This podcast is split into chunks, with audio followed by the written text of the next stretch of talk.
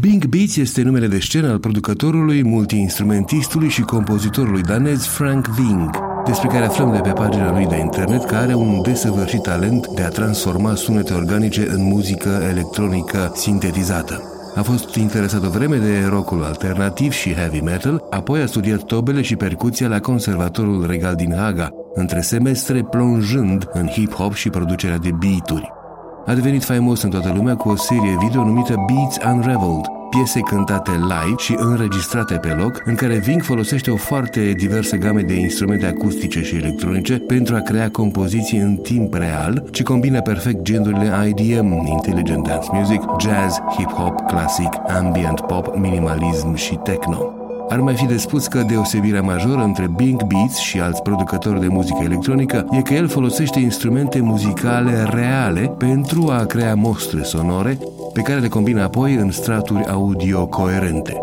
Noi ascultăm acum Little Nerves, în care Frank Vink e acompaniat la claviaturi de unul din colaboratorii săi permanenți, Niels Bros, cu precizarea că în varianta pentru internet a acestui articol, ea va fi urmată de Jones in My Bones, o piesă înregistrată într-o pivniță și în care Vink folosește, între altele, un instrument de percuție indonezian din bambus și băzâitul unui conector jack expus.